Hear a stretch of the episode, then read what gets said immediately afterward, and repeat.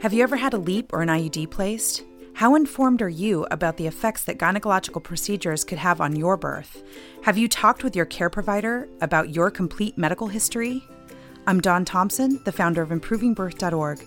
Today on Preggy Pals, we're talking about cervical scar tissue and the effects it can have on your birth. Um, is that a plus sign?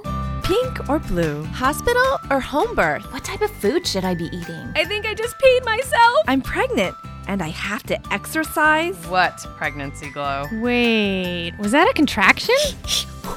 Gotta make these pants fit. I've got kinkles. What do you mean there's more than one? You've got the symptoms, and now you've got the support you need for a happy nine months. This is Preggy Pals, your pregnancy, your way.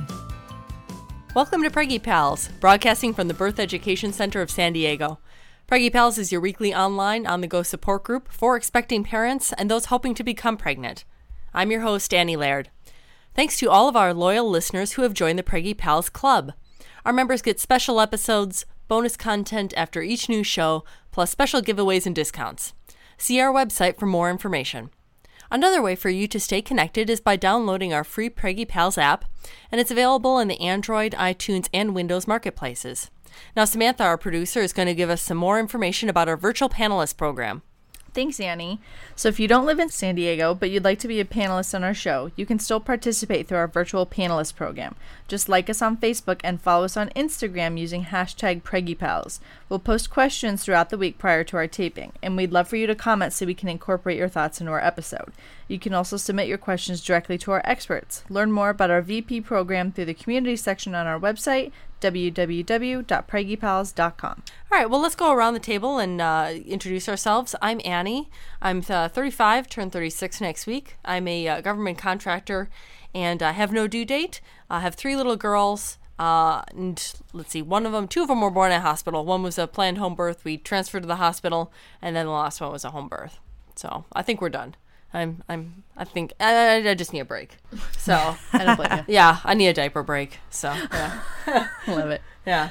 Uh, so I'm Samantha. I'm the producer of Preggy Pals. I am a stay-at-home mom now. I am no longer working for Coffee Bean. Hey. Yes. Can you make me coffee? Pumped about it. I can still make it. Okay, I just all don't want to make strangers coffee. Yeah. Um, I have one little girl, Olivia. She's 19 months old. Uh, I do not have a due date, although I wish that I did. And she was an unplanned cesarean, and I'm hoping for a VBAC next time around. All right, great. For you. All right. So I am Dawn Thompson. Kind of introduced myself already. Um, but as far as my personal life, I have six children, um, two stepchildren, and four that I gave birth to. I had three C sections, and finally a vaginal birth. Yay! Uh, so, which has uh, ultimately carved this path of starting a nonprofit organization. yeah, and you've been doing that for. I think that was one of the first times I met you. Yeah, personally was that's probably right. what three years ago or Three so. years ago, yeah, we've Yeah. been doing it three years Yeah. now, a little over three years actually. So yeah, well, you were you came to my house in your uniform because you were still active duty. Mm-hmm. I was. Yeah. and came and uh, painted some signs. yeah. yeah. Rally coming up this fall again, so That's it's right. just getting bigger and bigger every year. It That's is. awesome. Right, today for us on Preggy Pals, sometimes we review apps or news articles. Not really review, just talk about them. So this uh, news article, it caught my eye, was French women don't stay fat after baby. And it said, don't blame yourselves, American moms. French women, now it, it talks more about postnatal care as far as the stomach muscles and pelvic floor muscles. So it's not really talking about, you know, you ate too much ice cream or something like that. But what it's saying is that uh, French women, you know, here in the U.S., we have you give birth and it's like, hey, see you six weeks later. I mean, if you're lucky, they see the baby maybe at two weeks later at a two week appointment. But for for the women ourselves, um, our postnatal care is pretty abysmal. This says we often envy the French, but apparently there's one area that we should genuinely feel green eyed, and that's in postnatal care. So they get 12 half hour sessions with a post uh, natal uh, physiotherapist that specializes in re- rehabilitating the pelvic floor and abdominal muscles. Wow. Uh, which I think is awesome. So I, I don't really like the, the the title of this article. It really so the whole article is talking about bringing the stomach muscles back together. That sometimes uh, in some pregnancies, some women can have a separation of the stomach muscles. I have that actually. I'm having surgery in four weeks for it. really. Yeah, because it's been I have like a full two inch gap in my abdomen. Yeah, I got a, like a, a three finger gap, Yeah, you know, and yeah, I'm trying to like- Mm-hmm. get it back together, but it's so infuriating because like you know, I'm I'm I'm losing weight from breastfeeding. Right. Um, you know, but, but it's, it's sticking out right there, right? Exactly. Yeah, Yeah, I it's got- still that's yeah. pretty extreme. Yeah, I got Yeah. like like a pooch basically, Yeah. and it's like But at the top and not at the bottom. Yeah. Like what the heck? Yeah, exactly. Shouldn't be like that. So yeah, and then uh, as well pelvic floor, Mm-hmm. uh, and then so the article goes about in, in addition to kind of having the mummy tummy that we, we kind of alluded to here. Mm-hmm. You know, talking about you know running without peeing yourself, or Mm-hmm. you know having stress incontinence. That a lot of that core muscles and the pelvic floor muscles really um, helps women not uh, have urinary incontinence. Yeah, So, and the um uh, doing the Kegels doesn't cut it. yeah. That's which we've all been told is what we should be doing, and it doesn't. Exactly, It do doesn't 100 help the- Kegels. yeah, it doesn't help the pelvic floor actually. Yeah, yeah. Mm-hmm. I, I've actually uh, um, gone to a pelvic floor physiotherapist, but it wasn't included in my postnatal care. It was just something I had to seek out on my own. On your own, right. Yeah, yeah. But gosh, wouldn't that be nice? I think uh, if American women could get that For So, sure. Yeah. Seems like a, you know, we should be comparing ourselves to a lot of different countries because a lot of countries are doing a lot of things better in maternity care. Mm-hmm. And and we really should be emulating them in, in a lot of different ways. And this obviously is one of them. yeah, I agree. Today on Preggy Pals, we're going to be talking about cervical scar tissue and the effect that it may have on your birth. Joining us in the studio today is Dawn Thompson. Dawn is a labor doula, and she's the founder of ImprovingBirth.org, which is a nonprofit organization dedicated to helping women make safer, more informed decisions about their care and that of their babies. Welcome to Preggy Pals, Dawn. Thanks for joining us. Thanks. So, to start off here, a lot of women I don't think even know what cervical scar tissue is. So, what what is cervical scar tissue? So ultimately, it's just a. Um, it's been described in. There's two different types of cervical scar tissue and and how they're produced. But essentially, um, one of them is an more of an external, like so it's on the outside of the um, cervix, and it feels like what. Uh, midwives have described as a grain of rice, um, like uncooked grain of rice. It's a small scar where something caused, like a LEEP procedure, which we'll go into, causes more of a circular um, scar within inside the cervix, which um, many have described as a rubber band. Like it feels like there's a rubber band on the inside. Ah, okay. And that's a little more extreme. And and um, sometimes the one with the rice, uh, uncooked rice, Mm-hmm. will. Um, basically resolve itself on its own Yeah. and doesn't need a whole lot of help but the other one typically will need some some assistance Would you would they able to be able to see that during like a pelvic exam No. or something like that? because no. yeah because the cervix has to thin in order for it to be recognized and it has to start thinning and dilating or at least thinning Mm-hmm. the thinning is the most important part because the cervix normally is pretty thick i mean a lot of people i really encourage you to go look up pictures of cervixes because most of us have no idea what Isn't there like a website like. called uh, Beautiful, Beautiful Cervix? Cervix. Yeah, yeah, It's a, a beautiful cervix project. Is Oh, what it's called. Yeah. Yeah. and and go look at what they look like because it's it's you know it looks like a donut Mm-hmm. essentially. It looks like a donut, and so when it's when in, when you're not in labor, Mm, donuts. it's very very. It was National Donut Day yesterday. It Was was. We're running on that theme. Yeah, at that. exactly. um, it looks like a big thick donut, and when it starts to thin, it literally gets to a paper piece of paper. Yeah. Yeah. And so until that happens, that's why unfortunately you can't deal with it until you're actually in labor. Ah, okay. So, what are some of the ways that women can even get scar tissue on their cervix in the first place? Um, so LEEP procedures, cone biopsies, um, uh, cryo procedures, which most most aren't doing those anymore. What is that? Um, is that like is, freezing? Is a freezing, Ah, mhm, ow. where they yeah, where they freeze the cells on the cervix. Oh, would that be in case of like cervical cancer or something like that? They would do, or Yeah, or or just ad- abnormal, which which Ah. unfortunately this is this is part of the problem, right? When we have the whole HPV, Mm-hmm. Yeah. HPV is a huge epidemic at this point, and and many many women suffer from it, and so it's very common for them to, even though a lot of the HPV would resolve itself, Right. If you go in and you have ab- abnormal cells on your cervix, they want to remove them. yeah, because it's not just like HPV is just one virus. It's there's many many different varieties of it. Correct. So, There's yeah. like a hundred over a hundred strains Yeah. of HPV. yeah, So. and some of them, like you said, resolve on their own, and some Yeah, yeah, but very few of them actually develop into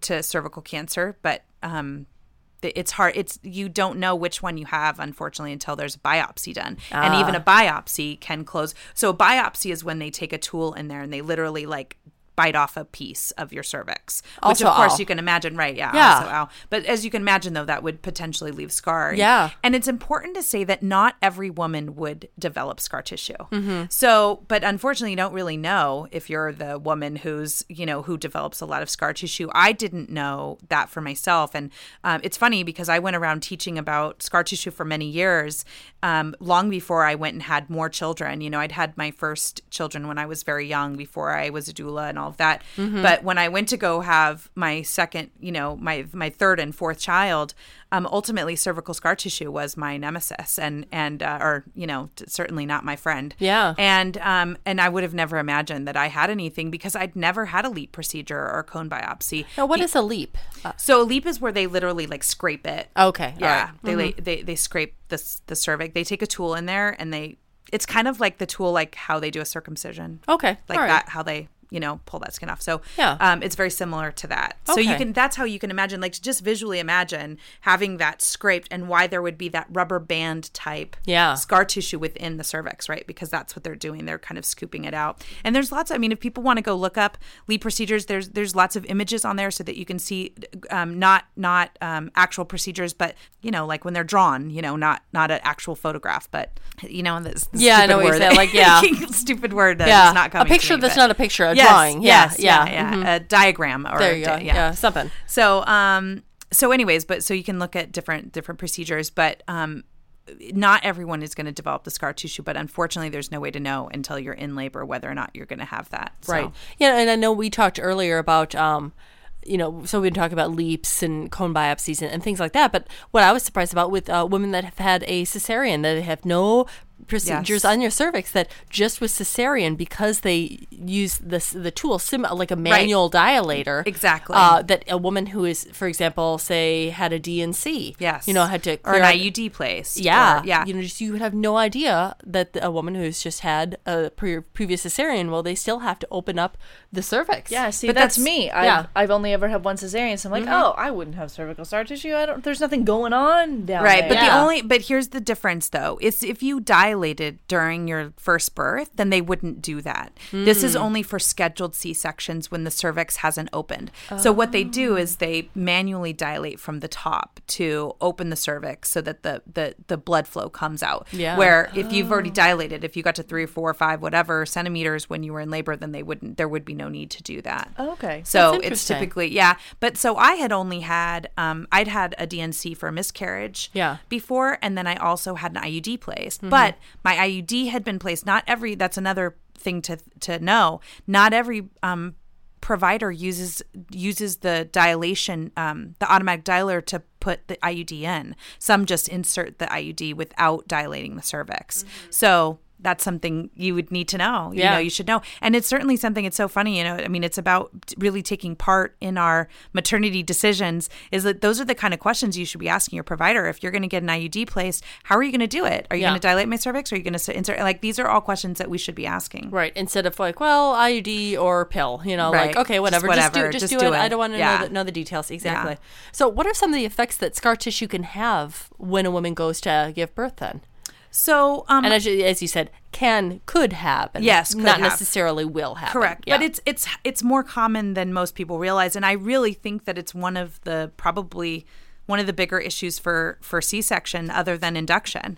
Um because so many women don't know and neither do providers. That's really important. They aren't taught in medical school. They are taught about cervical scar tissue. They're not taught that it it causes causes dystocia in labor. What it do, what they're taught is that it can cause the cervix to not hold a pregnancy and to to dilate and thin out too so, soon. so yeah, so it's the opposite, of, or there's the uh, the concern of oh, we might need to cerclage this woman's correct, cervix closed, correct, you know, and not the opposite. exactly. Mhm. And oftentimes, the the biggest problem with it is that nurses aren't taught. And they're the ones doing the vaginal exams during pregnant or during labor.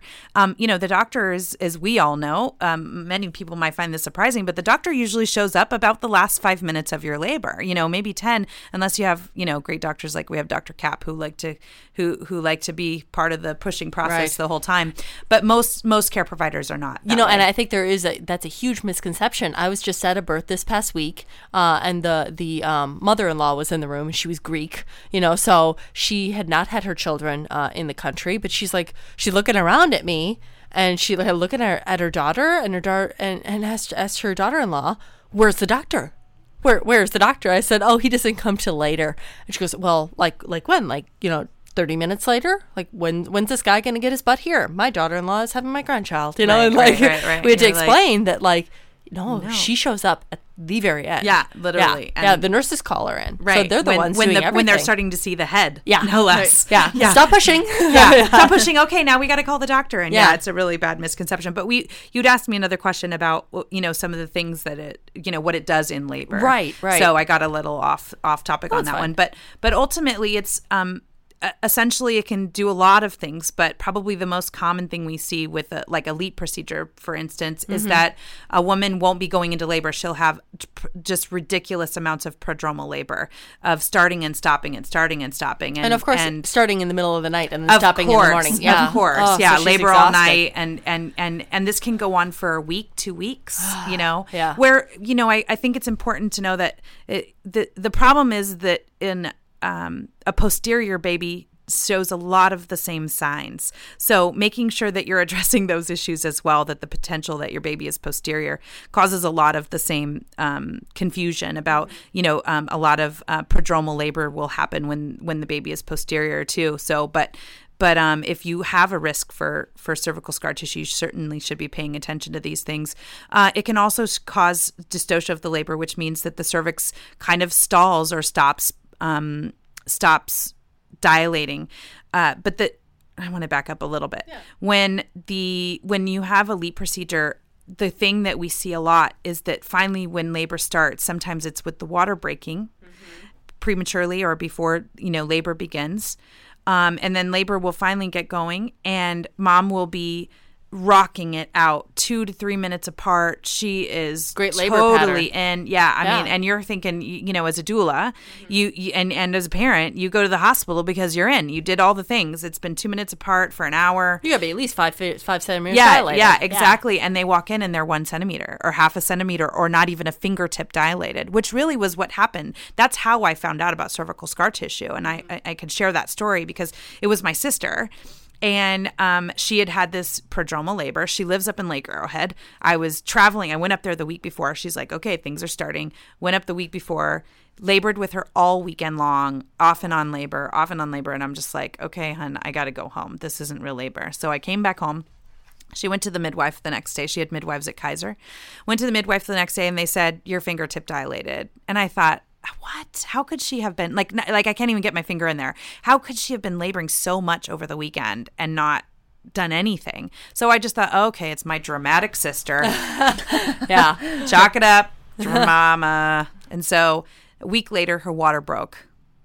And now, keep in mind, she'd have been having contractions all week long, nonstop, all day, all night. But I mean, she could move on with her life. They weren't, you know, horrible. They Yeah. were just like, okay, I'm tightening again. I'm having the pain. I'm, you know, all those Yeah. things. So um, I now I know, okay, water's broke. We're we're for real now. So I go up there and she had chosen to labor at home for as long as possible. And i got there in seven minutes apart seven minutes apart seven minutes apart for 17 hours. And i was just like something's not right mindy. I'm so sorry. I know you wanted to do this as long as you could here but we i really my gut is telling me we need to go in. Something's it's just not they're not getting longer stronger and closer together.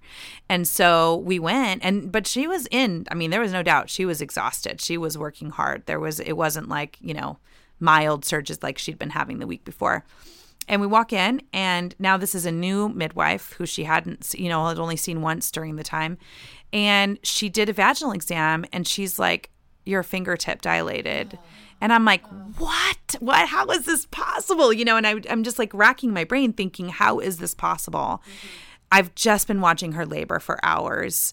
And and then she said, "But you're like 90% effaced, 100 almost 100% effaced." And I thought, "Well, that's weird. That doesn't you don't have zero dilation and almost fully effaced. Like what? That just doesn't make sense to me." And then suddenly she, you know, she still has her hands in there and she says to my sister, "Have you have it have you had any procedures done to your cervix?" And my sister said, Oh, yeah, I had a LEEP procedure done a few years ago. And this was her second child. I had been telling her your birth is going to go so fast. It's your second oh, baby. Oh no. but there but she had had the LEEP procedure mm. since she had had her first baby. okay. And she's like, that's what it is. You have cervical scar tissue. And I was like, how have I been a doula for four years and I've never heard of cervical scar tissue? Mm-hmm. So she's like, I'm going to see if I can get in there enough to see if I can break it up. And sure enough, she, my sister went immediately to three centimeters. Mm-hmm. And they um, and they went ahead and put it on pitocin, which was a mistake, but whatever. um, they put her on pitocin, so she immediately went into like rock star, you know, Yeah. surges, and checked her an hour later, and she was four centimeters, and so she went in again. And she could feel, you know, when she was doing the exam, she could still feel a little bit of scar tissue. And so she, you know, ma- uh, manipulated again.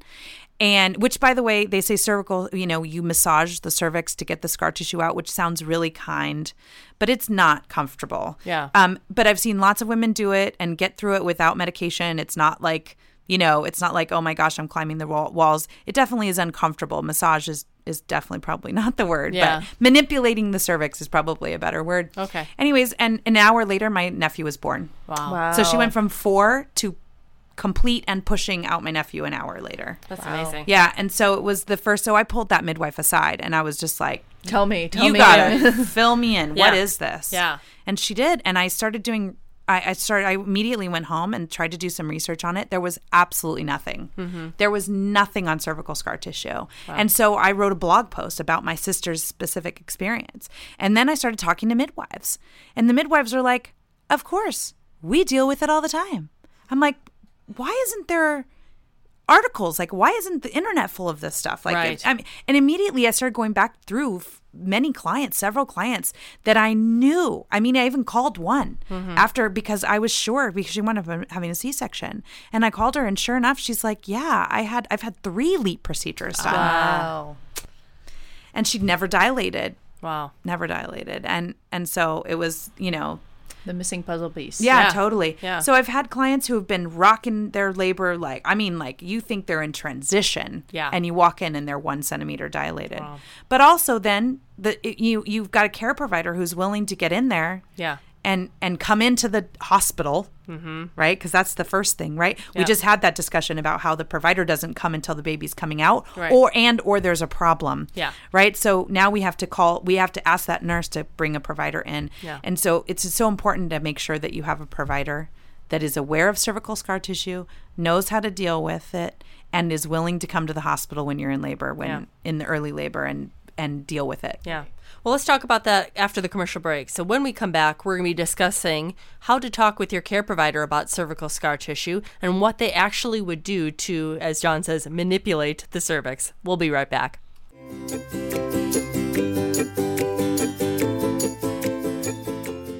Welcome back. Today we're discussing the issue of cervical scar tissue. Dawn Thompson is our expert. Now, Dawn, you mentioned that the midwife uh, with your sister that she manipulated cervix. What? So, what exactly can the care provider do? Uh, you, you mentioned is during labor that this has to happen. Uh, but what are they doing to actually break up that scar tissue? Well, they're typically it's just done during a vaginal exam, and they're Ah, okay. using yeah, they're so just it's not using some special technique or something. No, no. Yeah, I yeah. mean, they have to like, uh, uh, you know, I've never done a vaginal exam, so I'm Yeah. only going with what providers have shared with me. Mm-hmm. Um, some have described it where they, you know, they literally go in and they just put more pressure on it. You know, it's it's kind of like a, um, you know, when when you just get your membrane stripped or something, that's something that's discussed. So it's it's just a, an aggressive. Vaginal more exam. aggressive, yeah, Yeah. more aggressive vaginal exam, and they use their fingers. But I've had um, providers describe it like when it's a when it's a LEEP scar, which is that tight rubber band, that it feels like purse spring strings opening. Ah. You know, like when it releases, they can feel it. Like it feels like, you know, like Mm-hmm. it, and and oftentimes the cervix will just open to a dilation, which is where it's supposed to be.